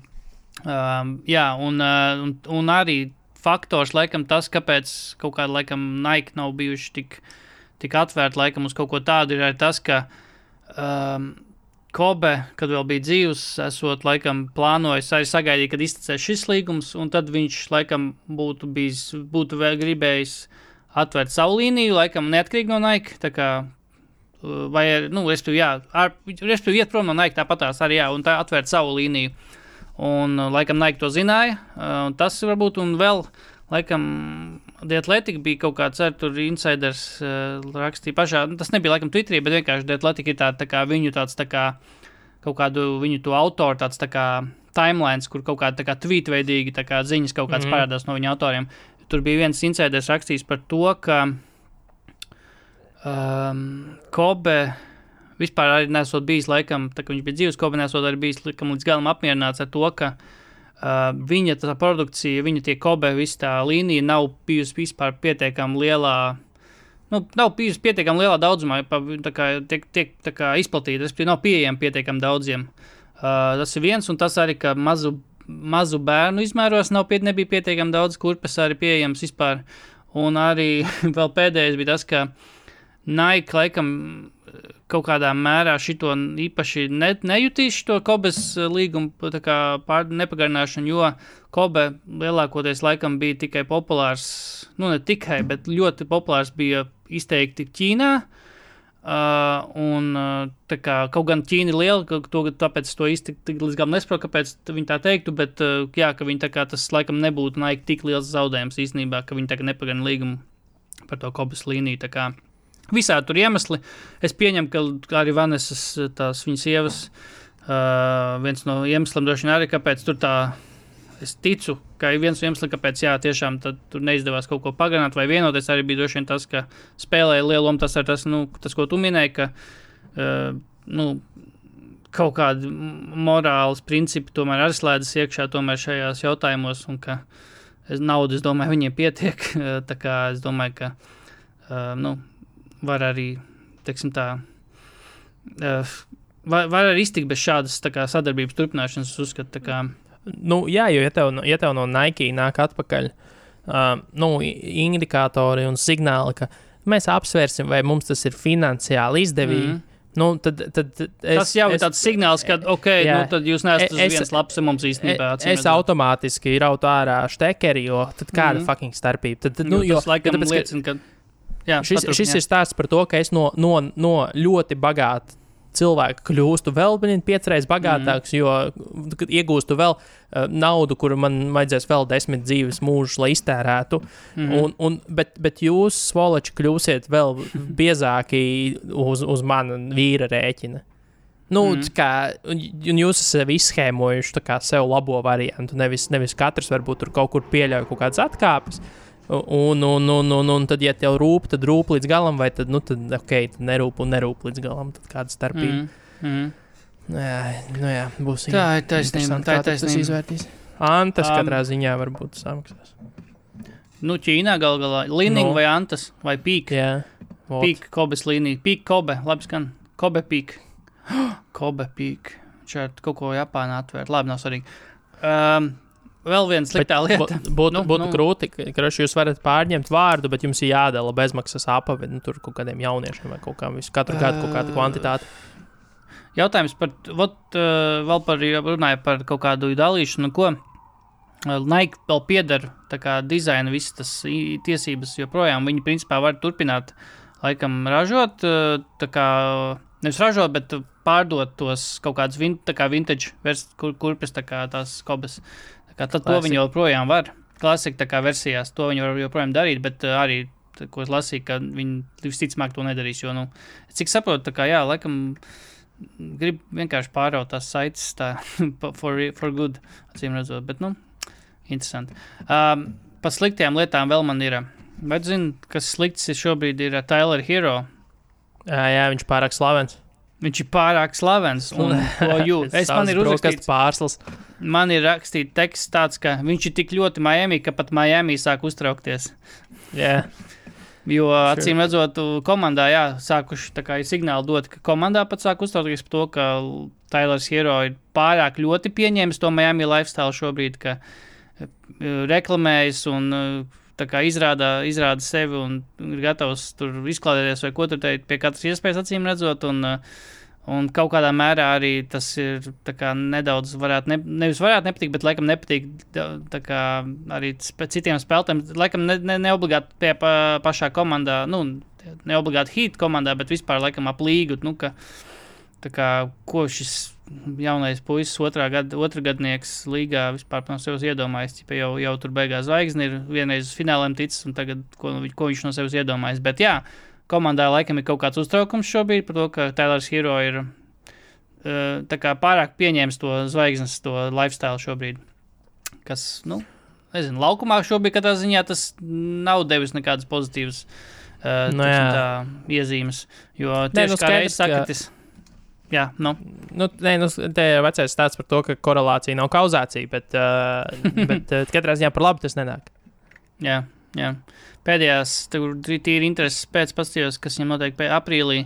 Aprīlī, jā, aprīlī Tailers Hero 11,8 punkti no spēles, 46,2%, 3,6 no 3. It kā nav tik šausmīgi, bet pēdējās četrās spēlēs tieši ir 4, 9, 4, 5 un 10 punkti un ar diezgan sliktiem procentiem. Bet, nu, Anyway, Tyler Hero, you do you. Um, tā, vēl pēdējais man ir neglītais, un šis man skar tiešā veidā, jo šis spēlēs ir manā fantāzijā. Lūgens Dorts, kuram bija diezgan karsta sērija, četras spēles, attiecīgi 29, 37, 32 un 31 punkts. Uh, bet Uh, Oklahoma, kā mēs zinām, piekopja tādu diezgan, ne- cik nu viltīgi, tas vairs nav viltīgi, jo tas ir diezgan uz, uzkrītoši, uh, piekopja uh, savu līderu atpūtināšanu, jo viņiem šī sezona, viņiem nav par neko jācīnās šajā sezonā, viņi grib vienkārši maksimāli maz uzvaru šo sezonu dabūt.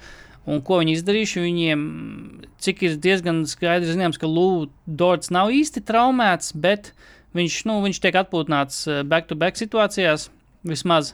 Un, piemēram, šo pēdējais iemesls, kāpēc viņš tika atpūtināts, ir uh, šo var atrast arī Yahoo fantāzijā pie Lūdzu game loga. Ne game loga, bet pie Player Info tās lapas, kur rakstīts, kas, ka, vai viņš izlaiž spēles un kāpēc viņš izlaiž Lūdzu. Hipstrain Tank Violator saucās. Will not play on Monday versus the Wizards for the second leg of the back-to-back. Un advice ir, the Thunder are just making injuries appear out of thin air as opposed to calling it rest. Tā kā, jā, tur jā. OKC tiešām izdomā atmaskas, tā teikt, lai, kad tik lai līderi nespēlē, var spēlēt Teo, Maldons bet, un Poku. Bet jā, tur taču tikko, sodīja arī komandas. Līdz ar to viņiem, labs Spurs viņiem ir sodīja. 20, 25,000 iemeslu, lai izdomātu. Jā, jā tur protams, 50? jo, jo, tu nevari, jo tu nevari, protams, rakstīt, kā darīja Spurs, kas rakstīja REST. Tev vajag, pat ja tas ir load management, tev vajag kaut kādu kā, traumu pieminēt tajā aprakstā. Jo tā spēlētāji jau traumēti vienmēr, viņiem kaut kāds mikrotraumas ir, tā kā tur jau nav pat īsti nekas jāizdomā. Tā kā Dramondam Piem- kājas īkšķis. Jā, kaut ko tādu, vai tur tā kā nagging injury kaut kādu vienkārši, nu, ka tev tur vienmēr, nezinu, finger strain kaut kāds. To tu mierīgi vari pateikt, nē, Spurs toreiz uzlika rest. Nu, Spurs ir diezgan tieši un tāda neliekulīga komanda, to es varu saprast. Un tāpat kā toreiz ar, ar Tim Duncanu, DNP Old, kaut kad bija senāk, ka viņš vienkārši izlaiž, izlaiž spēli. Bet jā, komandas paliek radošākas. Oklahoma es neteiktu, radošāk, jo tāpat visi zina, kas tur notiek. Viņi vienkārši atpūtas. Es, es par šo čatā mums cilvēki jautāja, a- kā, kā viņi izbrauca uz Horfordu. Nu, ka Horfordu vienkārši atsēdināja, kāds ir tur iemesls, jo Horfords ir vesels. Bet visi tā kā pieņēma, nu, ka jā, viņš nespēlēs vairs vienkārši, jo Oklahoma tā izlēma. Tā kā, kāds tur ir iemesls? Bet zini, ko es, par zini, ko es domājis? Kāpēc?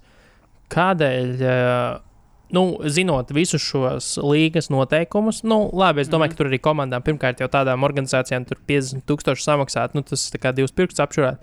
Bet mm uh, tu jau tikpat elementāri neizdomā iemeslus, paņem, nu, atgriežoties pie senās Spurs scenārija, paņem apģērbu Timu Dankanu, izlaid viņu laukumā, lai viņš izlaiž, lai viņš izlaiž centru un iet, iet mazgāties. un viss. Nu, un tev tur pilnīgi neviens neko nevar piesieties. Coach's decision tev tad būs vienkārši, ka viņš, kāpēc viņš nespēlē tālāk. Uh, jā, es tikko sapratu, tagad, kamēr tu runāji. Tas ir vienkārši tas pats, ko darīja Cleveland ar to pašu Andreju Dramondu. vienkārši. Nu, ka Viņi pasaka, vienkārši viņš vairs nav ar komandu. Nu, tas Jā, nav pazudis, īsti- Viņi, mēs viņu pazaudējām. Nē, nu, tas nav vienkārši, kā lai pasakā, tas nav īsti iemesls, ka viņš uh, ir pieteikts spēlē, nespēlē. Jo viņš vienkārši nav pat pieteikts spēlē. Tad tu vari pateikt, nu, ka viņš. Ne, nu, es pat nezinu, kā, ot, ot, kā tas skaidrojums ir. Jo Cleveland vienkārši pateica, jā, ka viņš nav vairs komandas plānos, un tāpēc viņš nav vairs ar komandu. Tas vairs neskaitās kā. Kā, kāpēc nevar pateikt ka, par Kavaju, piemēram? Viņš nav komandas plānos uz piecām spēlēm, bet reāli tā ir atpūta. Ah, nē, pēc piecām spēlēm viņš ir mūsu komandas Atkal ir, plānos. redzējām. Jā, jā, viņš īstenībā ir mūsu komandas līderis. Mēs piemirsām, sorry. Uh, bet, jā, tā kā Mysterious Ways NBA, sorry. Bet, jā, vai tev ir kaut kas vēl, man ir, uh, vai zināji, kā dažas lietas? Um, Nu, pamēģina ātri, mēs jau rīktīgi ilgi laižam. davai, davai, aiziet. Miles Bridges ir ļoti labs dunkers. Ienā, man ienāca prātā, Neticam. man ienāca prātā, kas ir tavs mīļākais dunkers NBA vēsturē. Mēs nekad neesam par to runājuši, man liekas. Nosauc trīs Mm. savus mīļākos dunkers NBA vēsturē. Zini, man dankošana nekad nav šausmīgi patikusi, Man, arī, man, man patīk pašam dankot, bet, bet nu, jā. Mm. Mm. Es tagad domāju, nu, viens laikam ir tāds, kurš man liekas, visiem patīk, un tas tāds universāls. Nu, viens katrs, domāju, visiem patīk. Tu Tīpa, ko jā, uzliec, bet tu uzliec, jebkuru viens katru mixtape, tur uzreiz saprati, ah, nu, man viņš patīk. Man patīk, kā viņš dankoja. Viens ir, protams, ka tu piedzīvo to real time. Jā, tas ir citādāk. Mēs tomēr tikai highlights viens katru pa lielam. Nu, vismaz pēdējos gados, jo uh, tie danki jau beigās vairs nebija īsti daudz viņiem. Bet, um, kas nu, zini, zini, jāatzīst, ka Lebrons Džeims patiesībā ir diezgan labs dunkers. Mm, jā, jā, Jo, jo, īpa, jo nu, ja mēs tagad labi pēdējo sezonu Lebrons Džeims, bet, uh, nu, arī, ja viņš gribētu arī, var, tad pašā finālā viņam ir vairāk labi danki un tādas lietas. Mm. -hmm. Lebrons Džeims ir pietiekami ok, in, nu, tā kā in-game dankers. Mhm, mhm. Mm. Labi. Ma, ma, Manu Ginobili. No, Tas, tas Viņš ir labākais, labākais Bošu. plikgalvju dankers.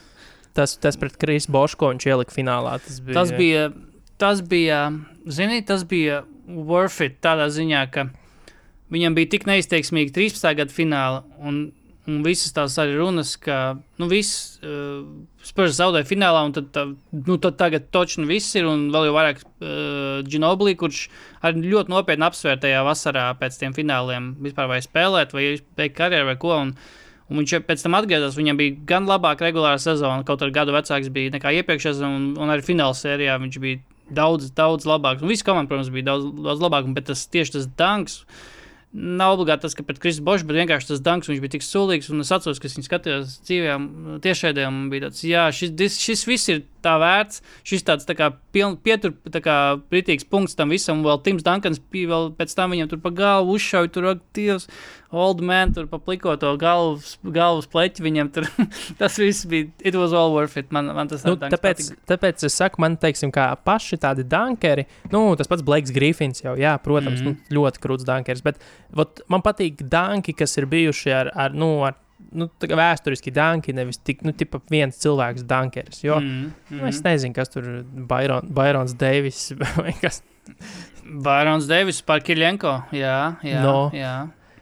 Tā- Tāpēc Kaut tāds. individuāli, jā, es nezinu, man pat. Man pat Šāka, šāka danki vienkārši tāpēc, ka viņš ir, nu, ļoti, viņi visi ir disrespectful. jā. Kobam bija labi danki arī. Mm. Jā, Treisiem agrēdiem gal galā pār Šānu Brēlī viss kaut kas tāds. Nē, nu tad danki arī ir daudz, jo ir, ir tie, tuk, man zina, kas man piemēram besīd tādi. Man patīk in-game dankeri, kur ir tiešām, kuri spēlēs danko, bet ir, ir tie kaut kādi tie dunk contest dankeri, kuri, nu, tikai dunk contestos tiešām kaut ko parāda un spēlēs īsti neko nevar iedankot. Tāpēc man patīk tie tīrie game dankeri. Rasels Vēsbruks, kā in-game dankers. Nu, vēl, Westbrooks, jā.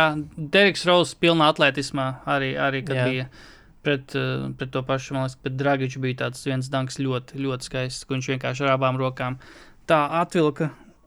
Un tur Dragičs tā kā gaisā bija lec viņam pretī un tā kā gaisā esot sapratu, ah, fuck. Wrong, wrong room, nepreizā istaba. Sorry, dabūju. Jā, bet, um, jā, nē, Dunkaris. Pols Čorčs ir arī normāls patiesībā Pols. Čorčs. Jā, jā.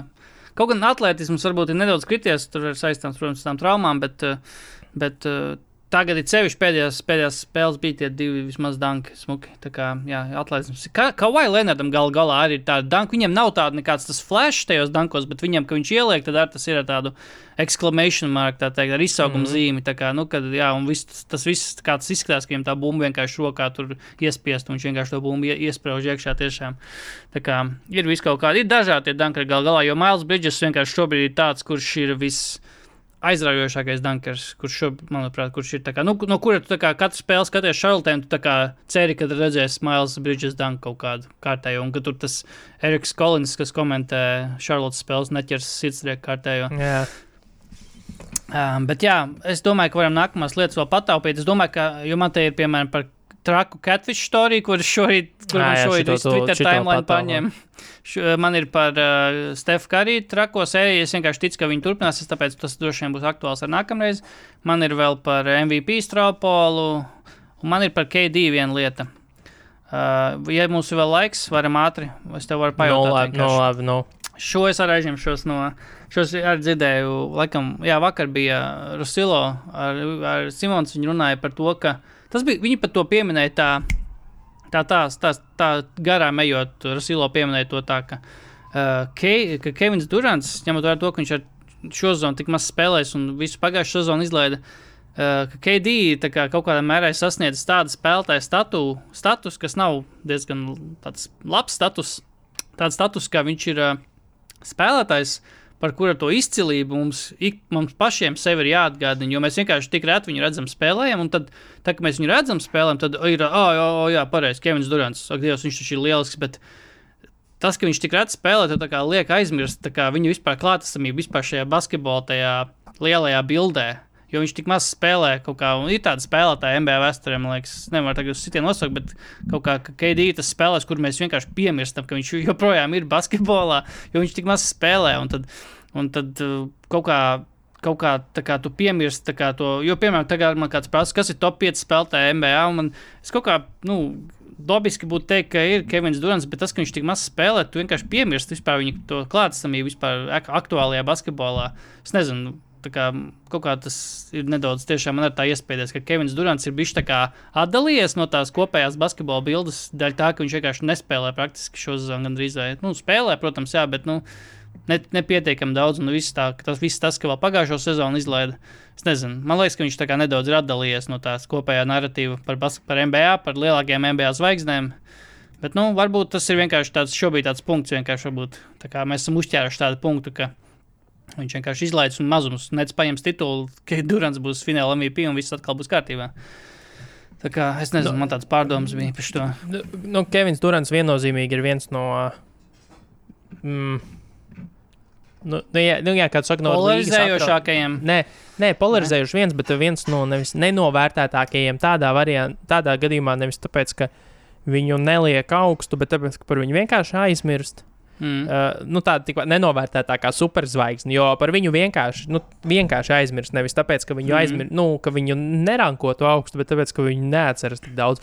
Līdzīgs tur Kairijs Irvings jau arī īstenībā tur nostās robežas, tur balansē. Mm. Un tad, bet mm. Kairija vēl nevar saprast, vai viņš ir vai nav tur liela superzvaigzne. Bet, starp citu, mums čatā ir uh, predikšanas nākamajai Stefa spēlē, starp citu, parīt pret Vašingtonu jāspēlē Stefam Karijam. Vai Vašingtona būs tā, kas apturēs tagad Stefu Kariju? Nu, Vašingtonai Kur, kuram būs vairāk dāvim vai Stefam trīņi? Tas ir labs jautājums. Eju, bāc, šis ir labs. Es teiktu, ka Stefam joprojām būs vairāk, bet uh, tā starpība būs viens trīnis. Piemēram, Steps iemetīs 11, dāvim būs 10. Viņi apmainīsies. Labi, es, viņi kā, ja, apmainīsies laika ar trījiem. Es, domāju, bet, es, jā. es saku, ka Stefam 7, dāvim 8. Nē, 8 pat daudz. Nē, nē. Stefam 6, dāvim 7. Davai. Es saku vienkārši, ka būs par vienu mazāk nekā Stefan Dāvim. Labi, Bet procents. Dāvim būs labāks. Bot divi, divi nosacījumi. Skaidrs. Labi. Buket, Viss uz tās, uz tās nots arī mēs varam beigt.